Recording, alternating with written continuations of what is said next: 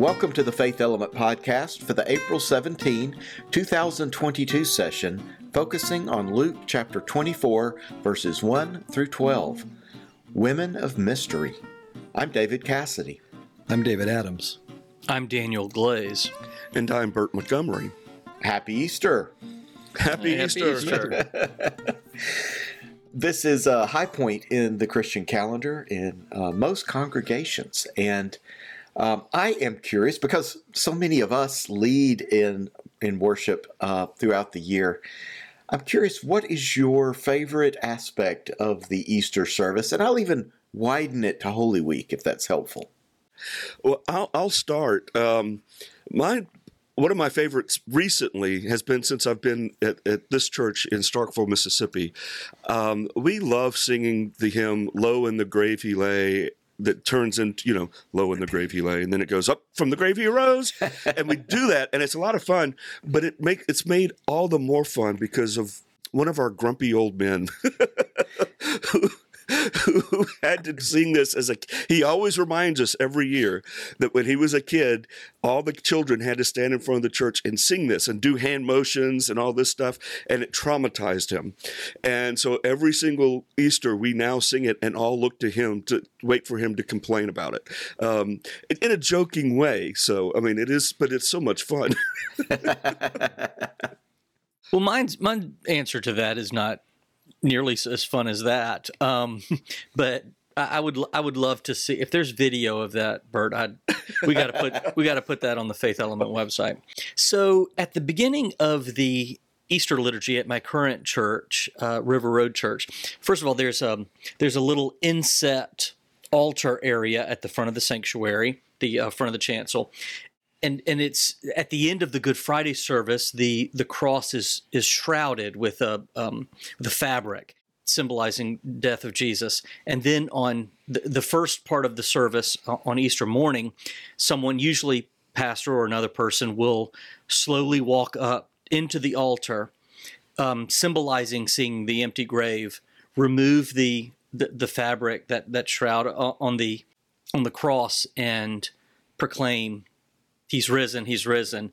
And I have begun, since I've been there, the tradition of then running down the aisle because, you know, you, you run to tell the others. Yeah. Um, it's interesting. I was told, if you can believe this or not, that was not done previously. um, but I thought, well, it's, it's part of the story, y'all. So, anyway, I've I've I think I've I've changed that a little bit, but I I love that moment. It's so meaningful and impactful to me.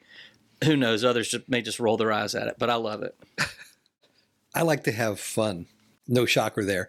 But if you've seen me in, in churches uh, Easter Sunday morning, one of my favorite things to do is to have a children's sermon where I have the younger children who are like preschoolers come up, and I will have taken an egg during that weekend and hollowed it out, you know, knocked out both ends, blow out all the yolks and stuff. So it's an empty egg. And then by sleight of hand, I'll pull out a hard boiled egg and have them pass it around while we're talking about Easter. And then they'll give it back to me. And then I'll hold up the empty egg and be talking about how, you know, everybody just knew what was in the tomb on Easter morning. But look what happened. Then I'll smash the egg and leave nothing in it. And usually you have children whose eyes get like as big as saucers and know, the shock. And all the adults enjoy watching the kids because some of them know it's coming, you know, and they want, they want to see it happen. But it, it's just a fun way to tell the Easter morning story and see the shock on the children's face because they all expected something and what they expected is not what happened. It'd be awesome if Patty switched out the egg on you without you knowing. Well, I, I, did do it, I did do it once where I had a youth as a volunteer and I smashed it on his forehead. Oh, no. but it was the empty egg, unfortunately.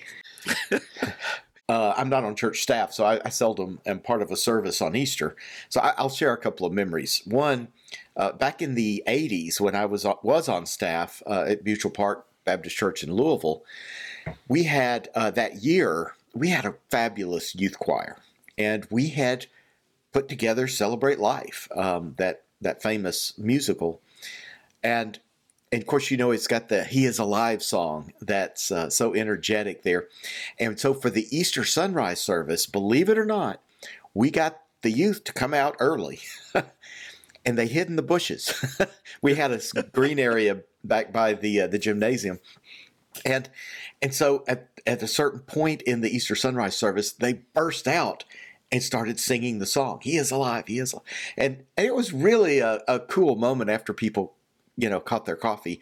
They um I, I think it was memorable and it certainly was for me. Um the other the other memory that i have so we've for years were at, at highland hills baptist church in macon and one of the pastors there would on good friday service which is a very different mood than easter morning would pick up the giant altar Bible at the end of the service and would walk out slowly.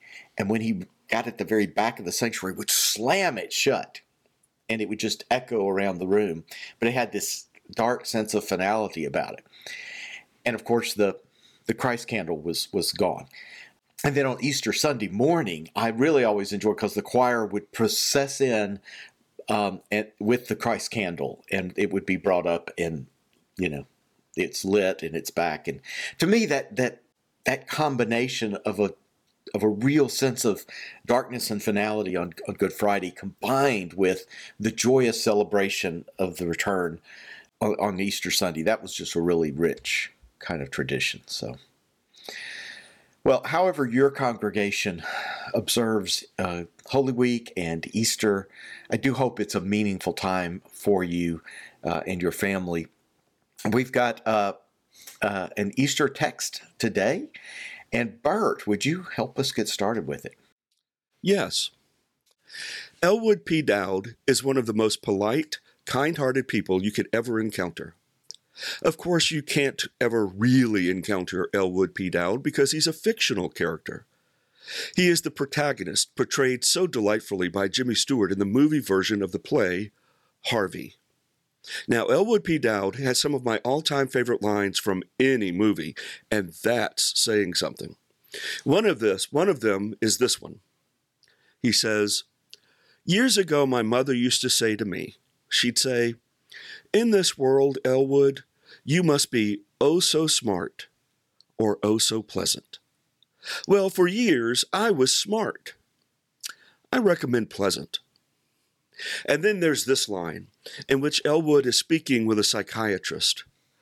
Well, I've wrestled with reality for 35 years, doctor, and I'm happy to state I finally went out over it. now, if you're familiar, if you're familiar with the story Harvey, then you know that the character Harvey, for whom the play and movie are titled, is Elwood's best friend. And that close friendship between Elwood and Harvey drives Elwood's family crazy to no end. In fact, they spend most of the story trying to have Elwood put away. Why?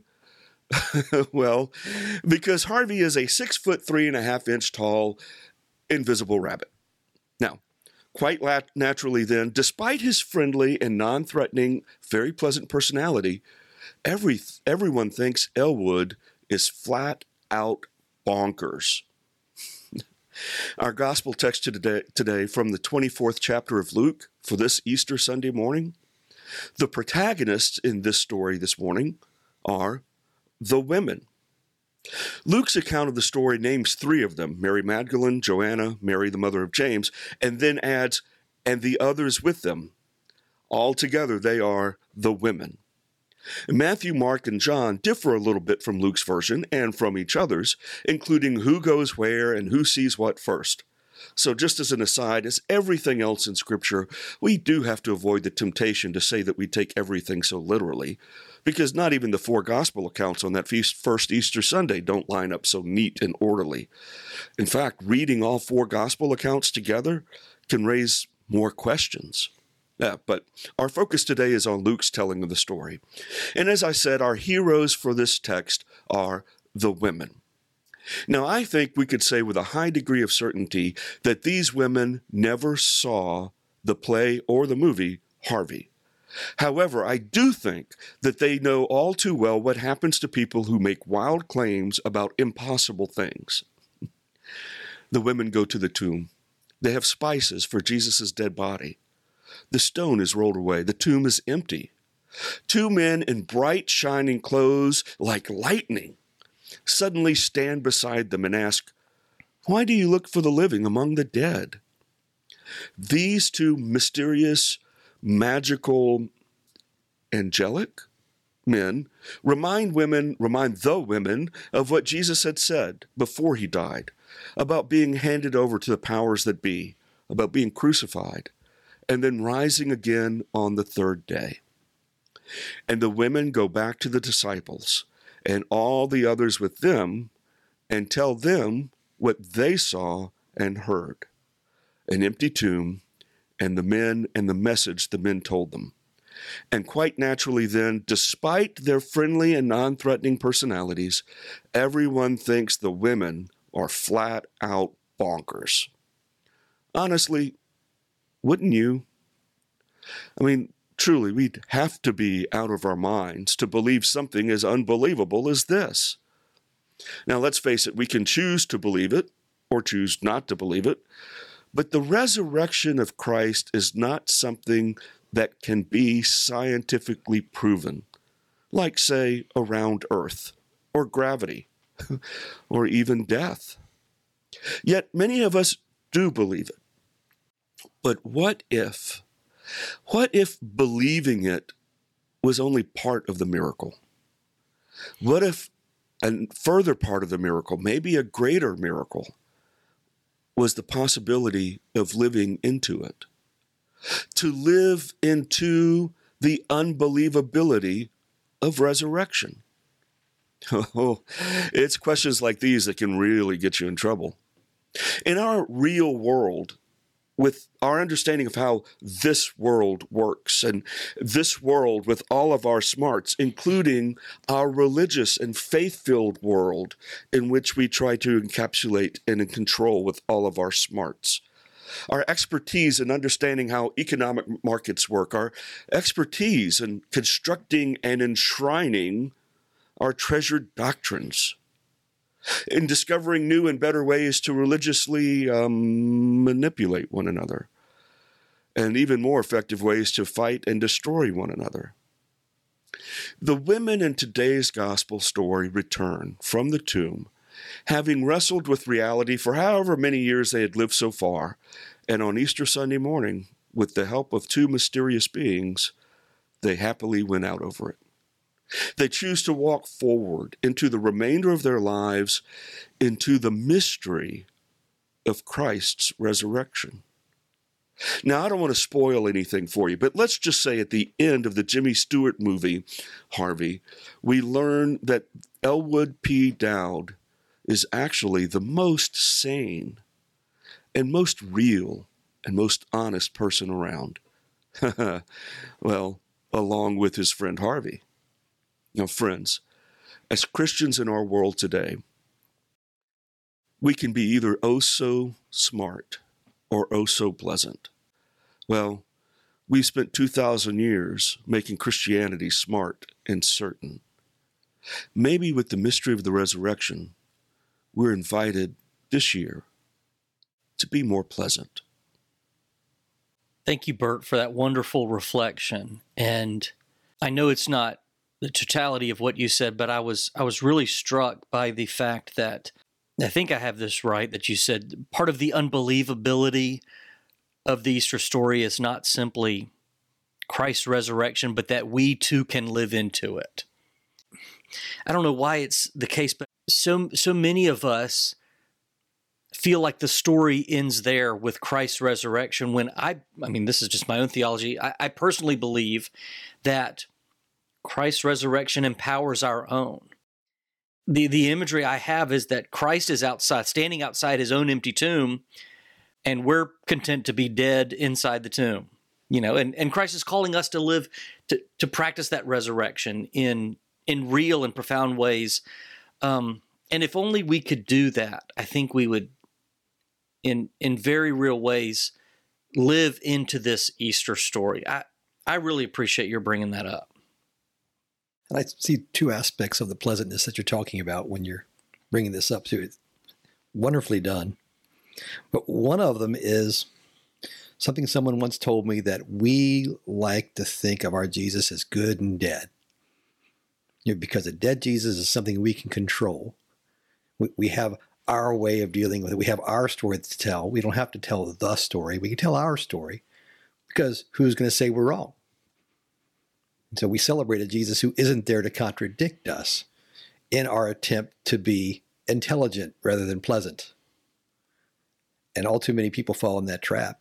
But the other thing that pops out in this story, especially, is this idea that we often feel we have something to prove. We often feel like we have something to prove. And you can just see these women who were there and they saw this and they had this encounter and they rushed to tell somebody.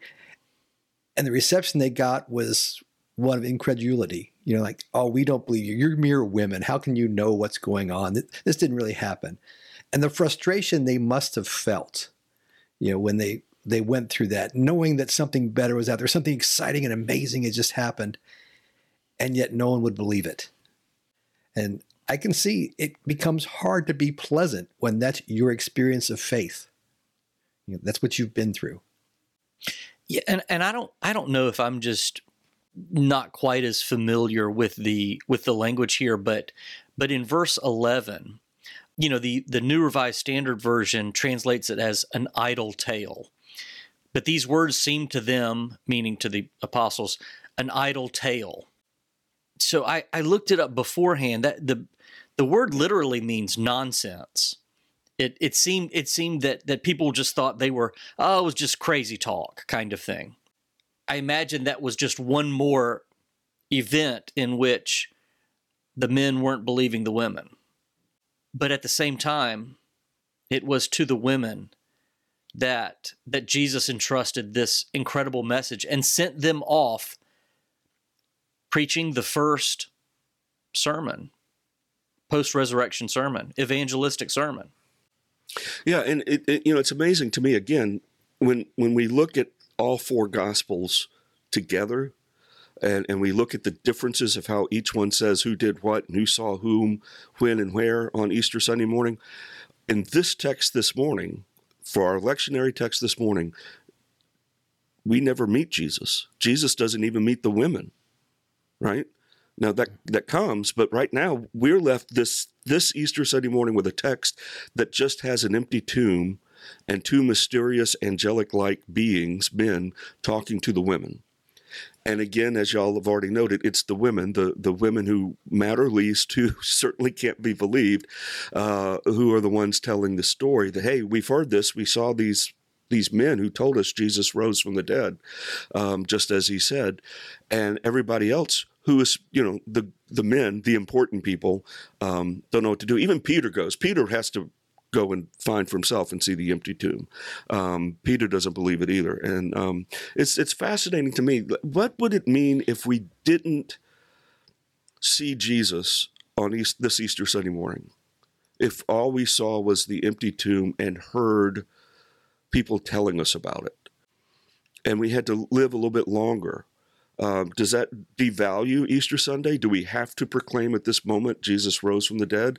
Or can we live with the mystery of the empty tomb and what that might mean for us? And, and there's a lot of controversy in this.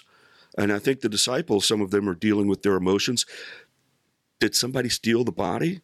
Did the Romans steal it to make fun of the, the Jewish believers, the, the Jesus' disciples? Did one of the disciples steal it and not tell anybody else so that everybody would think he rose from the dead? Uh, you know, who's doing this? What's going on? So there's a lot of questions and a lot of uncertainty on this Easter Sunday morning. And maybe this text invites us to live with questions and uncertainty uh, and what what that might mean.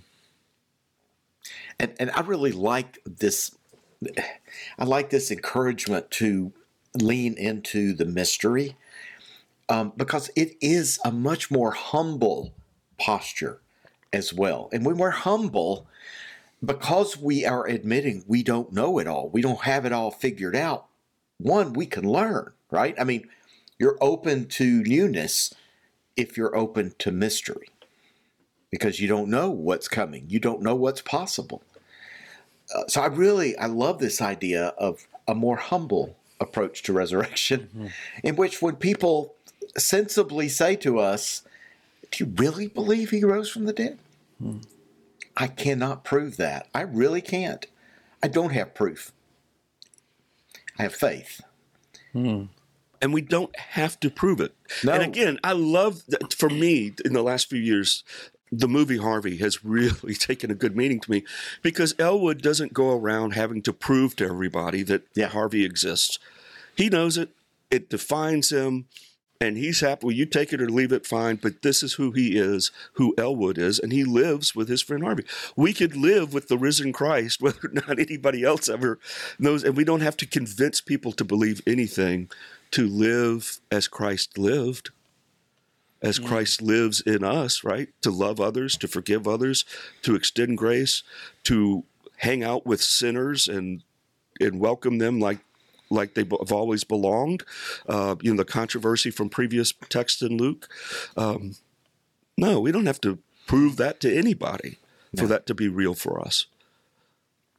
This is where I think Mary Magdalene, Joanna, and Mary, the the women who receive uh, this this wonderful news and then go and tell the others, I think I think they can be an incredible both model and challenge to me, because I mean, if I put myself in their shoes, I see the empty tomb, you know, and and and I feel like I'm charged to, to go and share this word.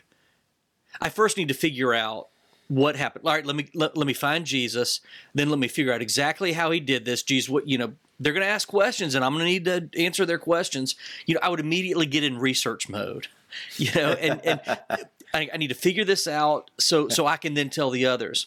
When these women don't don't wait for the full explanation, they don't wait for all the research to be done or to have have every I dotted and T crossed. They simply run back and tell what they what they know, what they have experienced. And if I can draw that line to to how we're called to do the same, I have no literal proof of the resurrection other than by God's grace I've gotten to see it and I've gotten to experience it. That's all I have to share. And the newness that has been born within us through it. Yeah. I, I know we look forward to springtime each year because of just the ritual of planting new flowers and plants and and watching them grow.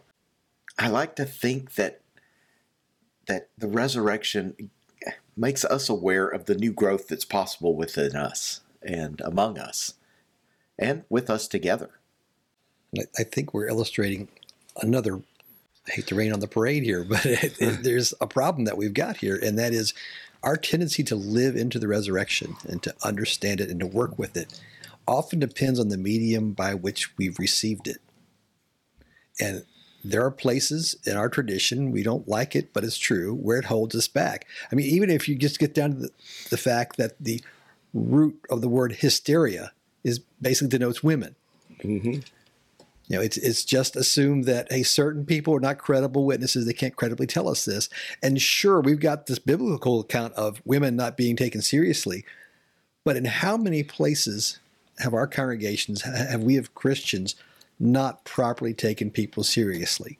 Yeah. Yeah. And that's a great point to make, uh, especially as as our listeners are clearly aware today. Uh, These are all male voices on the podcast today. We are missing uh, Crystal and Nikki and the perspectives they bring uh, today. It just so happened that neither neither could be with us. But I think your point is so well taken. Let me let me follow up with that, David. Yeah. we're we're all not just men. We're all white Anglo Protestant men, all ordained ministers, and all have done church service or in church service, or in your case, president of preparing people for church service. Um, so with that, let's not let's not forget the whole setting here. If we took what was happening and put it in a church setting, the pastor and the deacons were holed up in an office somewhere or hiding out in somebody's house. Right? And Yes. it wasn't even the important, it wasn't even the leaders of the WMU. It was just the common servant women because that's what the women would do would be to serve the men it was the common ordinary members not even the people who've been elected to office or sunday school teachers or any of these people but just the people on the fringes that we we want to come in and do servant stuff for us but they can't be in leadership positions they're the ones who are doing the simple grunt work of humble service for a dead body hmm. they're serving they're out to serve their beloved dead Jesus to, to put spices and anoint his body for burial. Maybe, maybe the one the least among us. Boy, this is a gospel theme, isn't it? Boy, It's the least of among us who are doing servant work, Mm. who are most receptive to the message of resurrection. Well, it's it's going to be hard to top those comments, Bert. So I'm not going to try to top them. I'm going to try to connect with them uh, as I as I bring us to a close today. You know, Easter is one of those occasions when we uh, sometimes go out and buy new clothes. We want to show up in our very best, all spiffy and clean and ready to go. And Pastor Nadia Bolz-Weber reflects on this tendency of ourselves to get all cleaned up and sparkly for for Easter. And in a piece that she wrote that's called What's New is Often Messy, she reminds us of the messiness of, of newness. And so let me close us out today with uh, this short bit that she has written, and we'll link to it in the show notes. She says, Jesus didn't look very impressive when he was resurrected. Jesus still had the dirt from his own tomb under his nails. Of course, the depictions in churches of the risen Christ never showed dirt under his nails. It's as if he needed to be tidied up so he'd look more impressive and no one would be offended by the truth.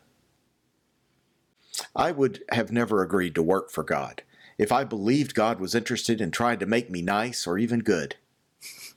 Instead, what I subconsciously knew was that God was never about making me spiffy. God was about making me new. And new doesn't always look perfect.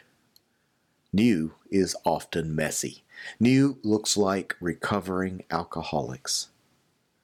New looks like the reconciliation between family members who don't actually deserve it. New looks like every time I manage to admit I was wrong and every time I manage to not mention when I'm right. New looks like every fresh start and every act of forgiveness.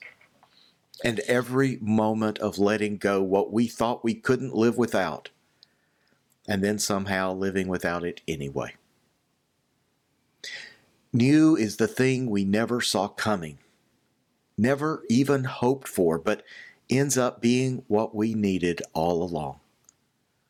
God simply keeps reaching down into the dirt of humanity and resurrecting us from the graves we dig ourselves through our violence and our lies and our selfishness and our arrogance and our addictions.